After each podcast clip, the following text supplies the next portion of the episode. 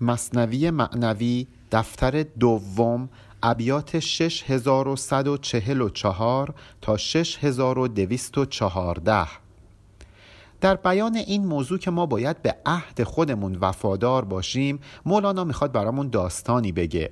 داستان عیادت کردن پیامبر از یکی از صحابه هست. داستانی که از اینجا که ما الان بیت 6144 هستیم تا حدود بیت 6650 ادامه داره. در خلال این داستان هم مولانا برامون چند تا داستان دیگه تعریف می‌کنه. از صحابه خاجه ای بیمار شد و بیماریش چون تار شد. یکی از صحابه پیامبر بیمار میشه و از فرط بیماری مثل تار مو لاغر و نحیف میشه. مصطفی آمد عیادت سوی او چون همه لطف و کرم بود خوی او.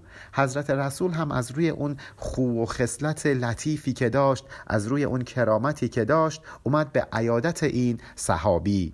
در عیادت رفتن تو فایده است. فایده آن باز با تو آیده است. اینجا مولانا شروع می‌کنه برامون صحبت کردن. میگه وقتی یکی بیمار میشه برید به عیادتش.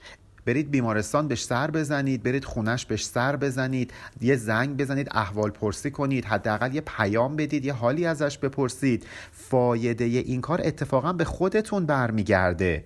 فایده اول که آن شخص علیل بوک قطبی باشد و شاه جلیل.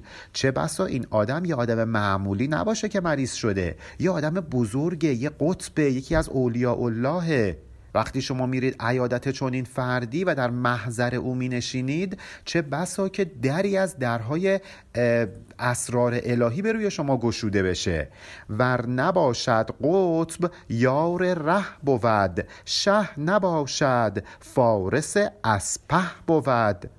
حالا ممکنه خیلی هم آدم والا مقامی نباشه ولی بالاخره رفیقت که هست. حالا فرض کن شاه نباشه سوار سپاه که هست سرباز سپاه که هست. میگه حالا فرض کنیم مقام بالایی نداشته باشه ولی آدم که هست مسلمون که هست. مسلمون هم که با همدیگه برادرن. انگار رفتی عیادت برادرت یا عیادت دوستت یا اصلا عیادت هم نوعت یه عده هستن فقط دعا که می‌کنن میگن خدا یا هیچ مسلمونی به این بلا گرفتار نشه. خب یعنی مثلا یه مسیحی گرفتار شه یه یهودی گرفتار شه برای کل هم نوعمون دعا کنیم. وقتی خدا انقدر کریمه که قوت و روزیش به همه بنی بشر می‌رسه فارغ از اینکه چه دین و چه آینی دارن خب ما هم از کرامت خدا یاد بگیریم. برای همه بنی بشر دعا کنیم نه فقط برای مسلمونا. اگه قراره به عیادت بریم فقط به عیادت نزدیکان خودمون نریم. یه سری به خانه سالمندان کهریزک مثلا بزنیم. یه سری به کودکان محک بزنیم.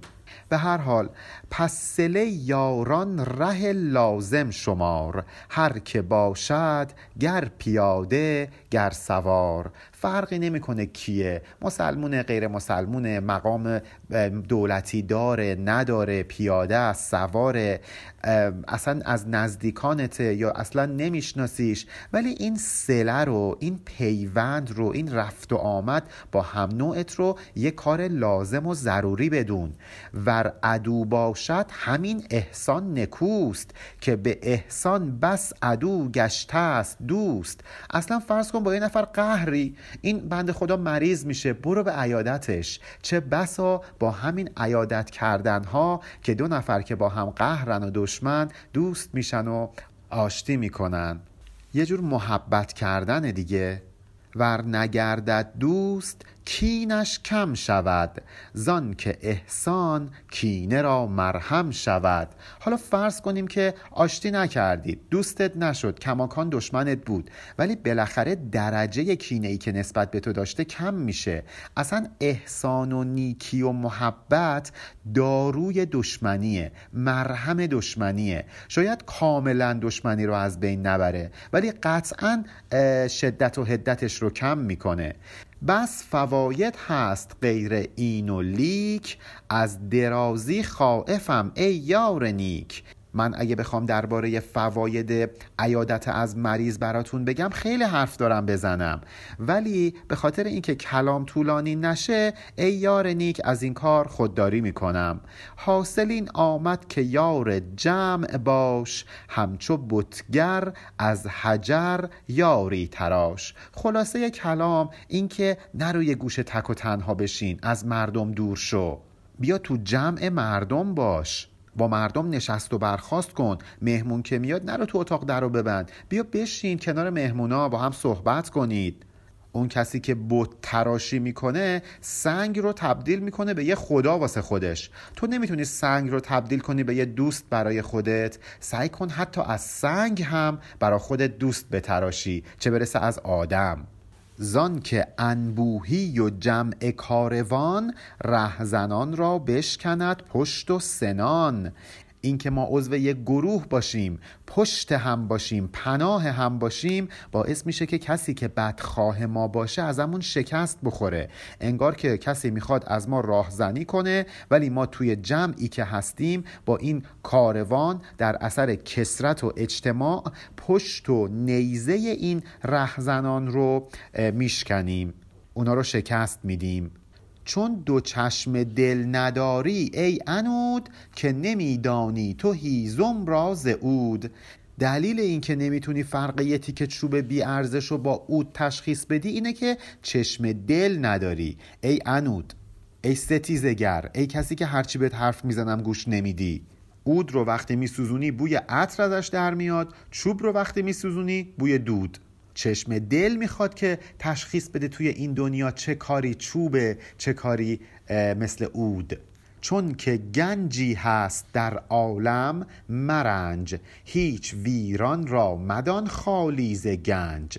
تا وقتی که می‌دونی توی این دنیا یه گنجی وجود داره دیگه غمت نباشه. تا وقتی که یه جا ویران نباشه که توش گنج نیست. گنج رو معمولا توی یه ویرانه پیدا می‌کنن. میگن تا وقتی که آب گلالود نشه که زلال نمیشه.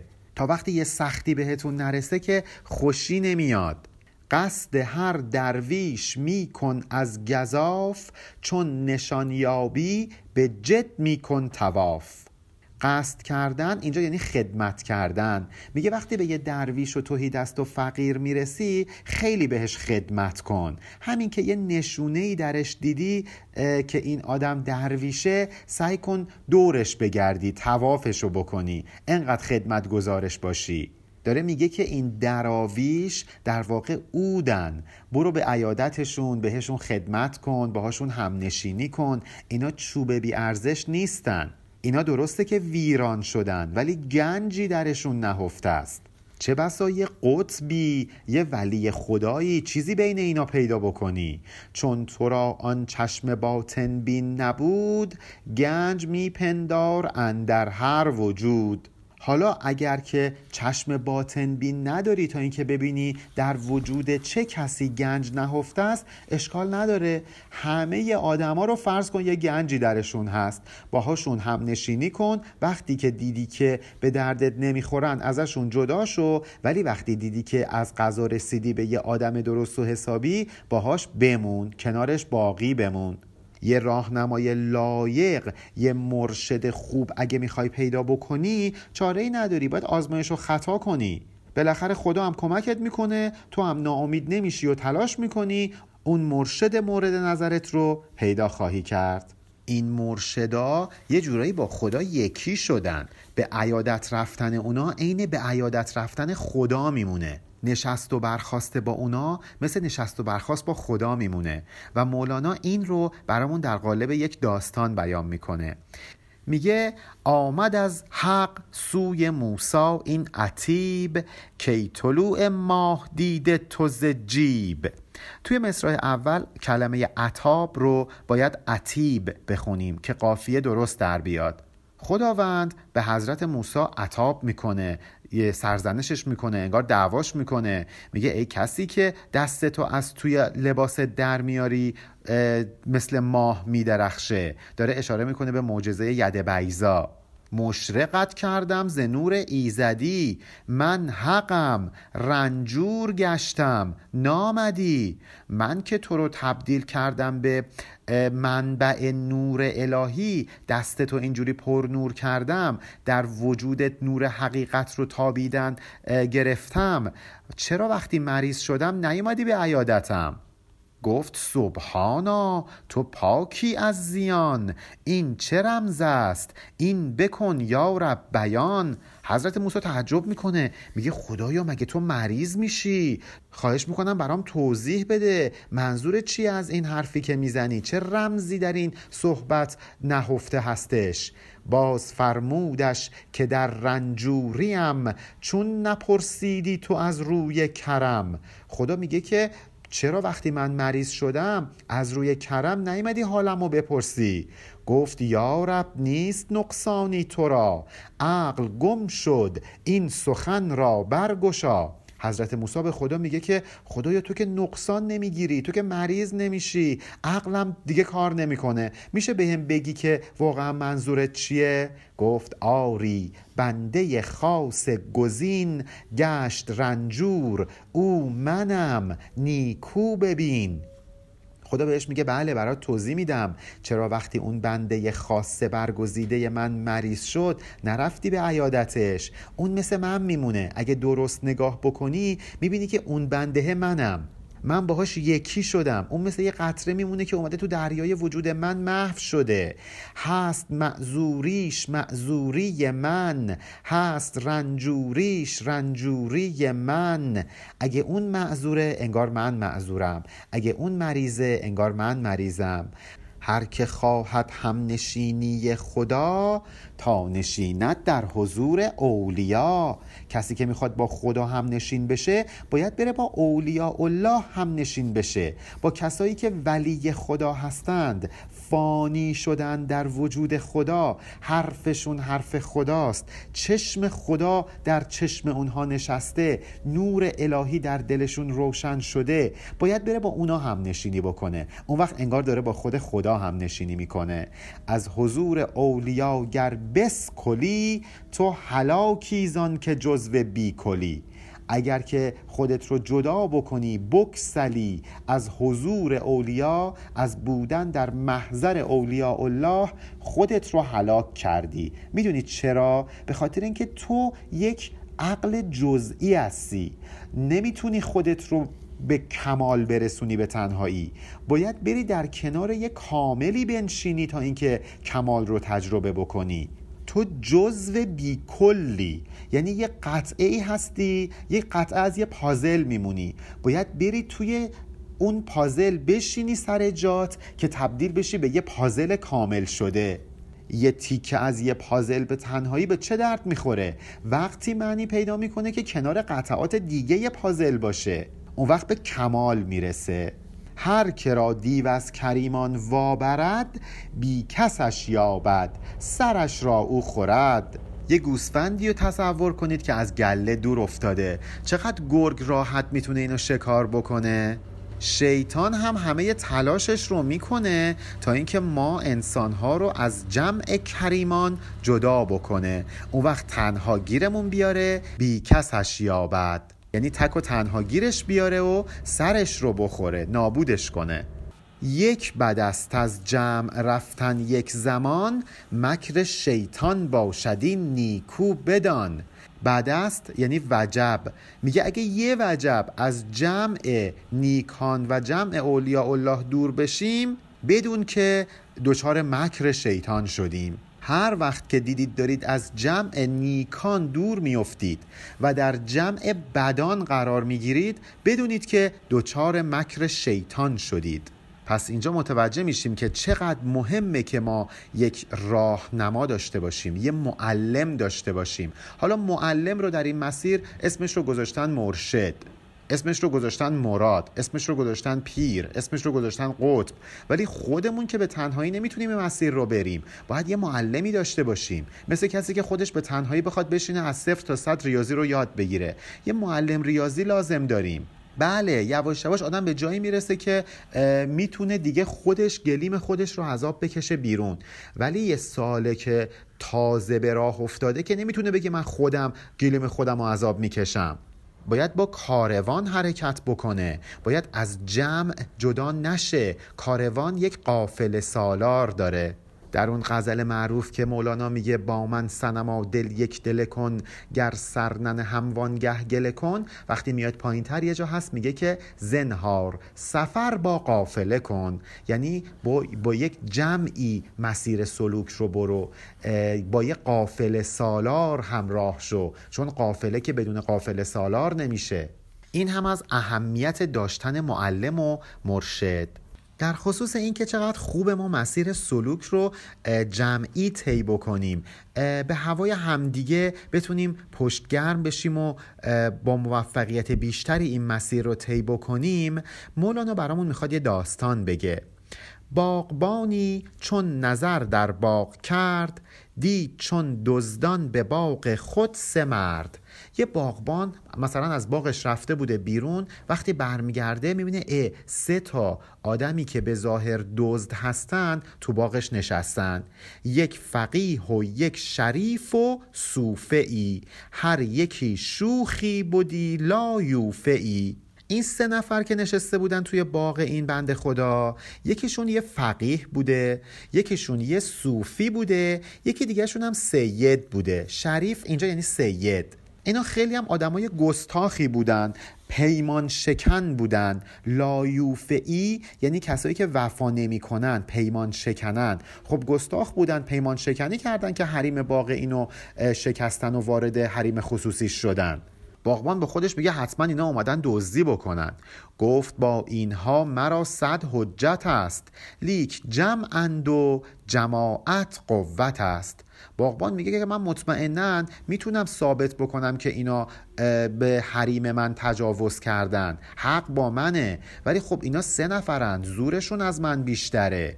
بر نیایم یک تنه با سه نفر. پس ببرمشان نخست از همدگر من که از پس ستاییشون همزمان بر نمیام. اینا رو از هم اول جدا می‌کنم بعد تک تک حسابشون رو می‌رسم. هر یکی رازان دگر تنها کنم چون که تنها شد سبالش برکنم. اول یکی یکی اینا رو از جمعشون جدا می‌کنم بعد تک تک میرم سراغشون سیبیلشون رو می‌کنم. یعنی دمار از روزگارشون در میارم پدرشون رو در میارم. هیله کرد و کرد صوفی را به راه تا کند یارانش را با او تباه. یه هیلهی به کار می‌بره یه ترفندی به کار می‌بره. صوفی رو میفرسته دنبال نخودسیا بعد سعی می‌کنه این فقیه و این سید رو با صوفیه بد بکنه. گفت صوفی را برو سوی وساق یک گلیم آور برای این رفاق. به صوفیه میگه برو تو اتاق واسه این دوستات یه گلیم بردار بیار. چیه اینجا روی زمین نشستید؟ یه گلیمی بندازید زیر پاتون بشینید که راحت باشید. رفت صوفی گفت خلوت با دویار تو فقیهی این شریف نامدار. وقتی صوفیه رو فرستاد دنبال نخودسیا این دوتا رو تنها گیر آورد شروع کرد اون مکرش رو به کار بردن. برمیگرده به فقیهه میگه آقا شما که فقیهی دانشمندی ایشون هم که سید اولاد پیغمبره. ما به فتوای تو نانی می‌خوریم ما به پر دانش تو میپریم. آقای فقیه تو فتوا بدی ما بر اساس فتوای تو به اون روشی که تو فتوا میدی به روش صحیح نان می‌خوریم. زندگیمون اصلا بر اساس فتواهای شما فقهاست. شما انقدر دانش دارید که دانشتون مثل بال و پر واسه ما میمونه. ما به واسطه این بال دانش شماست که می‌تونیم پرواز بکنیم. ویندگر شهزاده و سلطان ماست. سید است از خاندان مصطفاست ایشون هم که سید اولاد پیغمبره نواده حضرت رسوله.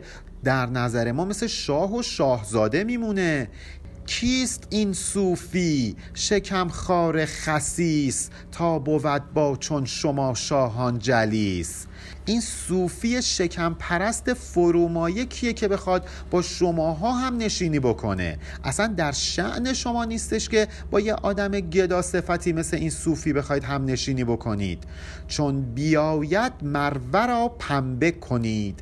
هفته ای بر باغ و داغ من زنید. همین که صوفی اومد بگیرید یه فصل بزنیدش که مثل پنبه له بشه. اون وقت به پاداش این کاری که کردید می‌تونید یه هفته تو باغ و بستان من بخورید و بخوابید. صفا کنید. باغ چه بود؟ جان من آن شماست. ای شما بود مرا چون چشم راست. باغ چه ارزشی داره؟ اصلا جونم فدای شما. شما مثل چشم راست من عزیز و ارزشمندید واسم. وسوسه کرد و مریشان را فریفت. آه که از یاران نمی باید شکیفت. خلاصه با این وسوسه ها گولشون می‌زنه. مولانا میگه آه آه که نباید از دوستامون جدا بشیم فارق بشیم. شکیفت یعنی صبر کرد. میگه نباید صبر و طاقت آورد دوری دوستان و جدایی از دوستان رو. چون به ره کردند صوفی را و رفت خسم شد اندر پیش با چوب زفت. وقتی صوفی بر میگرده توی جمع اینا مثلا گلیم هم آورده بوده سیده و فقیهه میگن برو صوفی برو ما دیگه باد کاری نداریم برو از ما جدا شو. صوفی و پرتش می‌کنن بیرون از جمع خودشون. وقتی هم که این باغبان می‌بینه صوفی تک و تنها شد چوبشو بر میداره و میره سراغش. گفت ای سگ صوفی باشد که تیز اندرایی باغ ما تو از ستیز. صوفیه رو تنها گیر میاره و شروع می‌کنه بد و بیرا گفتن بهش. میگه مردی که سگ صفت صوفی یعنی اینکه بلنشی بیای تو باغ ما بی اجازه از روی گستاخی. این یعنی صوفیگری.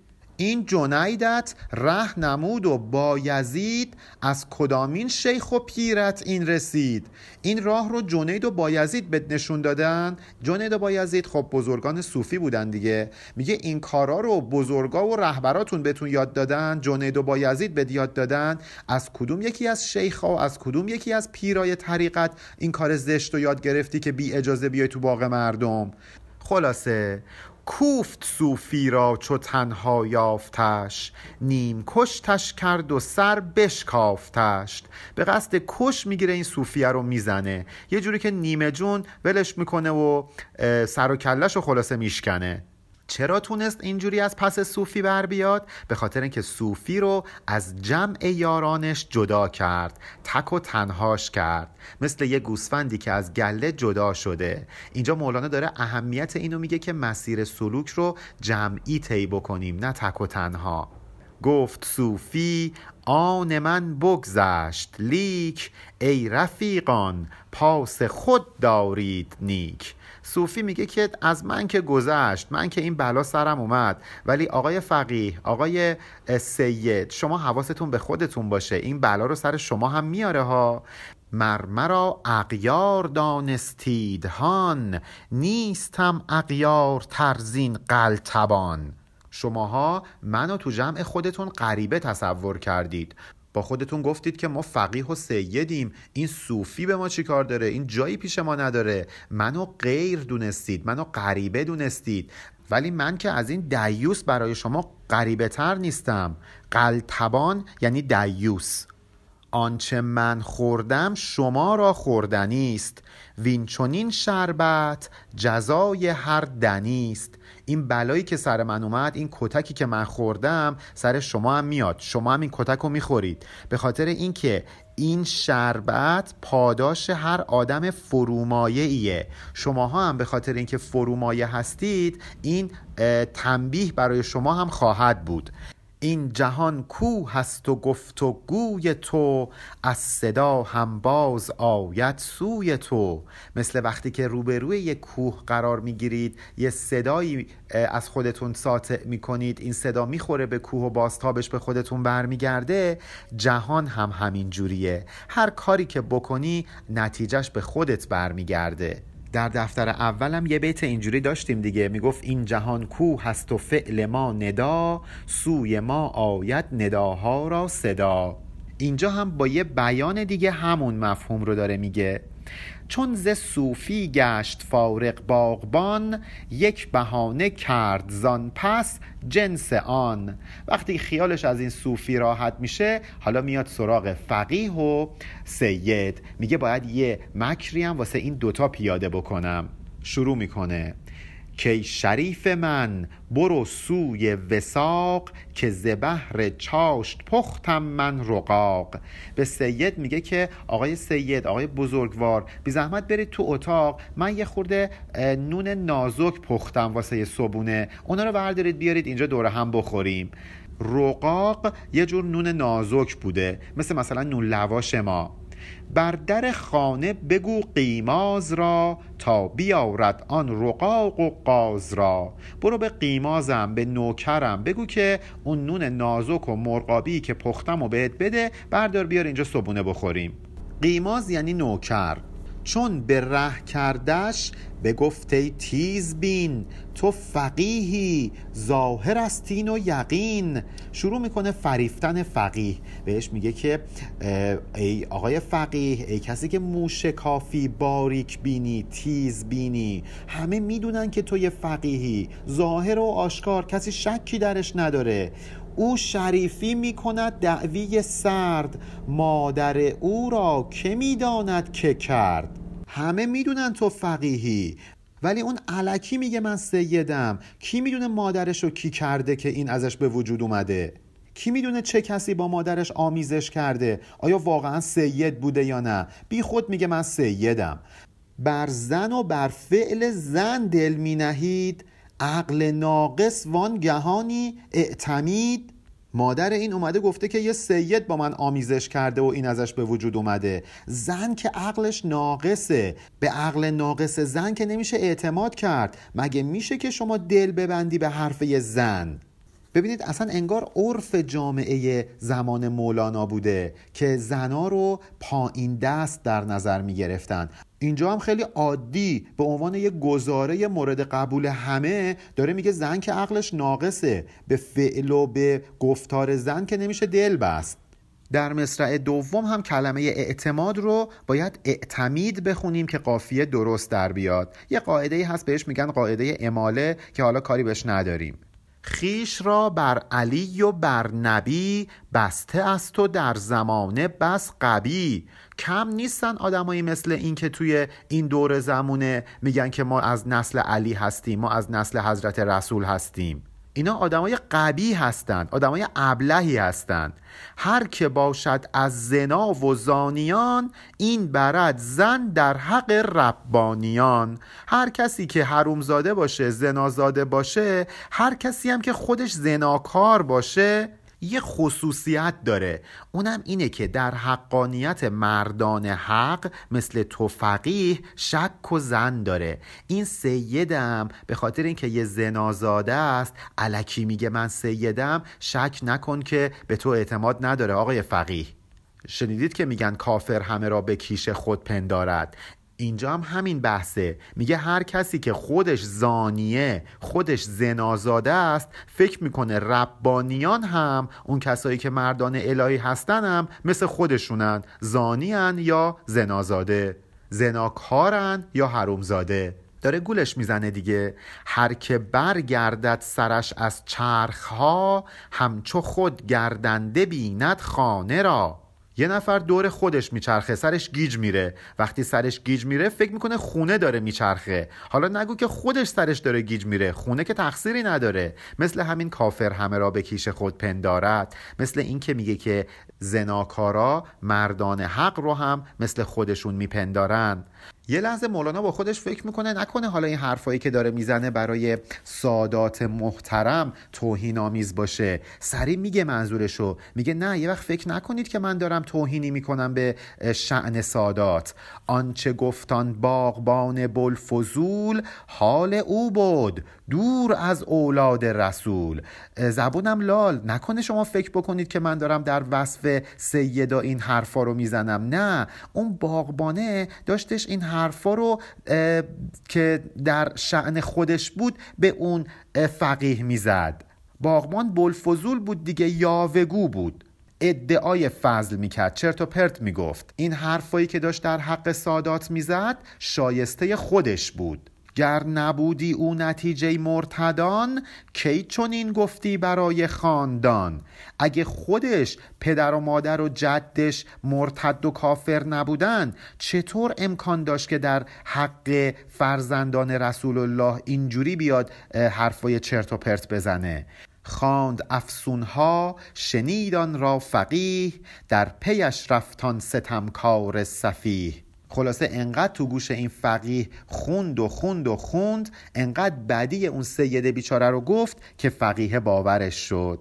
وقتی خیالش راحت شد از فقیه جدا شد و رفت سراغ سیده. حالا سید و تنها گیر آورده.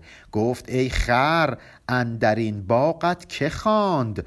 دزدی از پیغمبرت میراث ماند برمیگرده میگه که مردی که اولاق کی بهت گفته که پاشی بیای توی این باغ؟ دزدی کردن و از رسول خدا به ارث بردی؟ تو که میگی من نواده رسول خدا هستم شیر را بچه همی ماند به دو تو به پیغمبر به چه مانی بگو.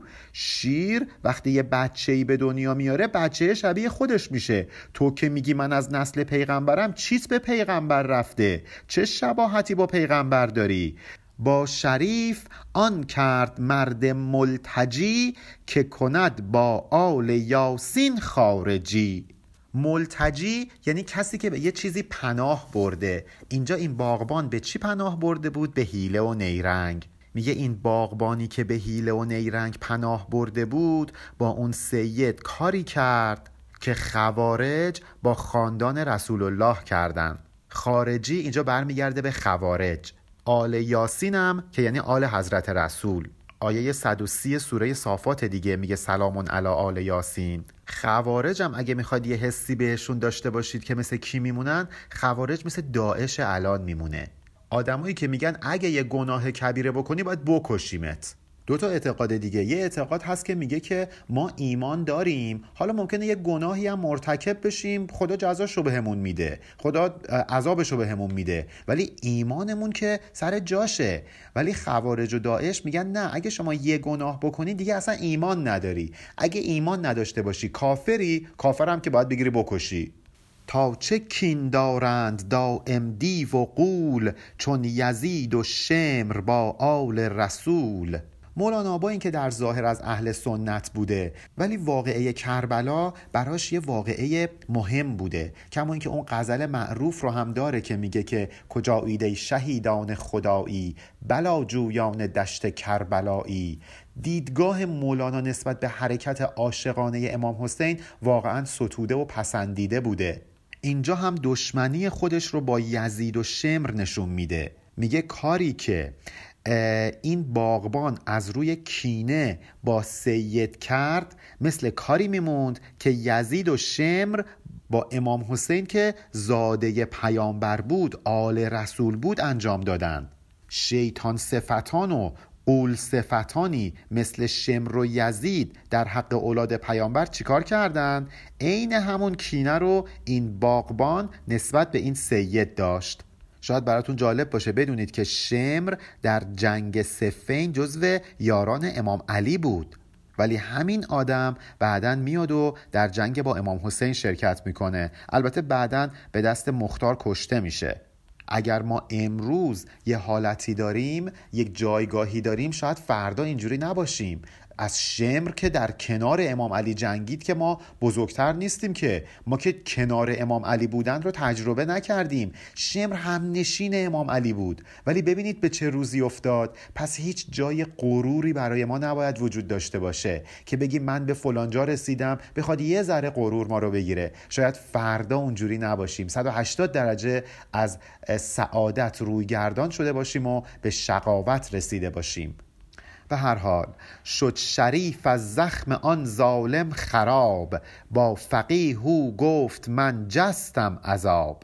سید هم لط پار شده بود. سید هم با اون وضع وخیمی که داشت مثل اون قبلیه مثل اون صوفی شروع کرد حرف زدن. برگشت به این فقیه گفت خب ای آقای فقیه من که جستم من که گرفتار آب نشدم من که حداقل نمردم. پایدار اکنون که ماندی فرد و کم چون دهل شو زخم میخور بر شکم. ولی حالا نوبت توه مثل دهل که با چوب می‌زنن رو شکمش حالا نوبت توه که با چوب کتک بخوری.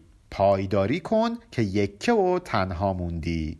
گر شریف و لایق و همدم نیم از چنین ظالم تو را من کم نیم. حالا فرض کنیم اصلا من واقعا سید نیستم. اصلا فرض کنیم من شایسته هم نشینی با تو نیستم. آیا از این باقبون ظالم کمترم که تو این باقبون رو به عنوان همنشین خودت انتخاب کردی منو از خودت دور کردی؟ این وصف حال ماست دیگه. مثلا با یه نفر ده سال دوستیم یه کاری می‌کنه. شاید اصلا کار درستی هم نبوده. بعد اصلا کلا ده سال دوستی رو می‌ذاریم کنار کلا باهاش قهر می‌کنیم. کلا باهاش قطع رابطه می‌کنیم.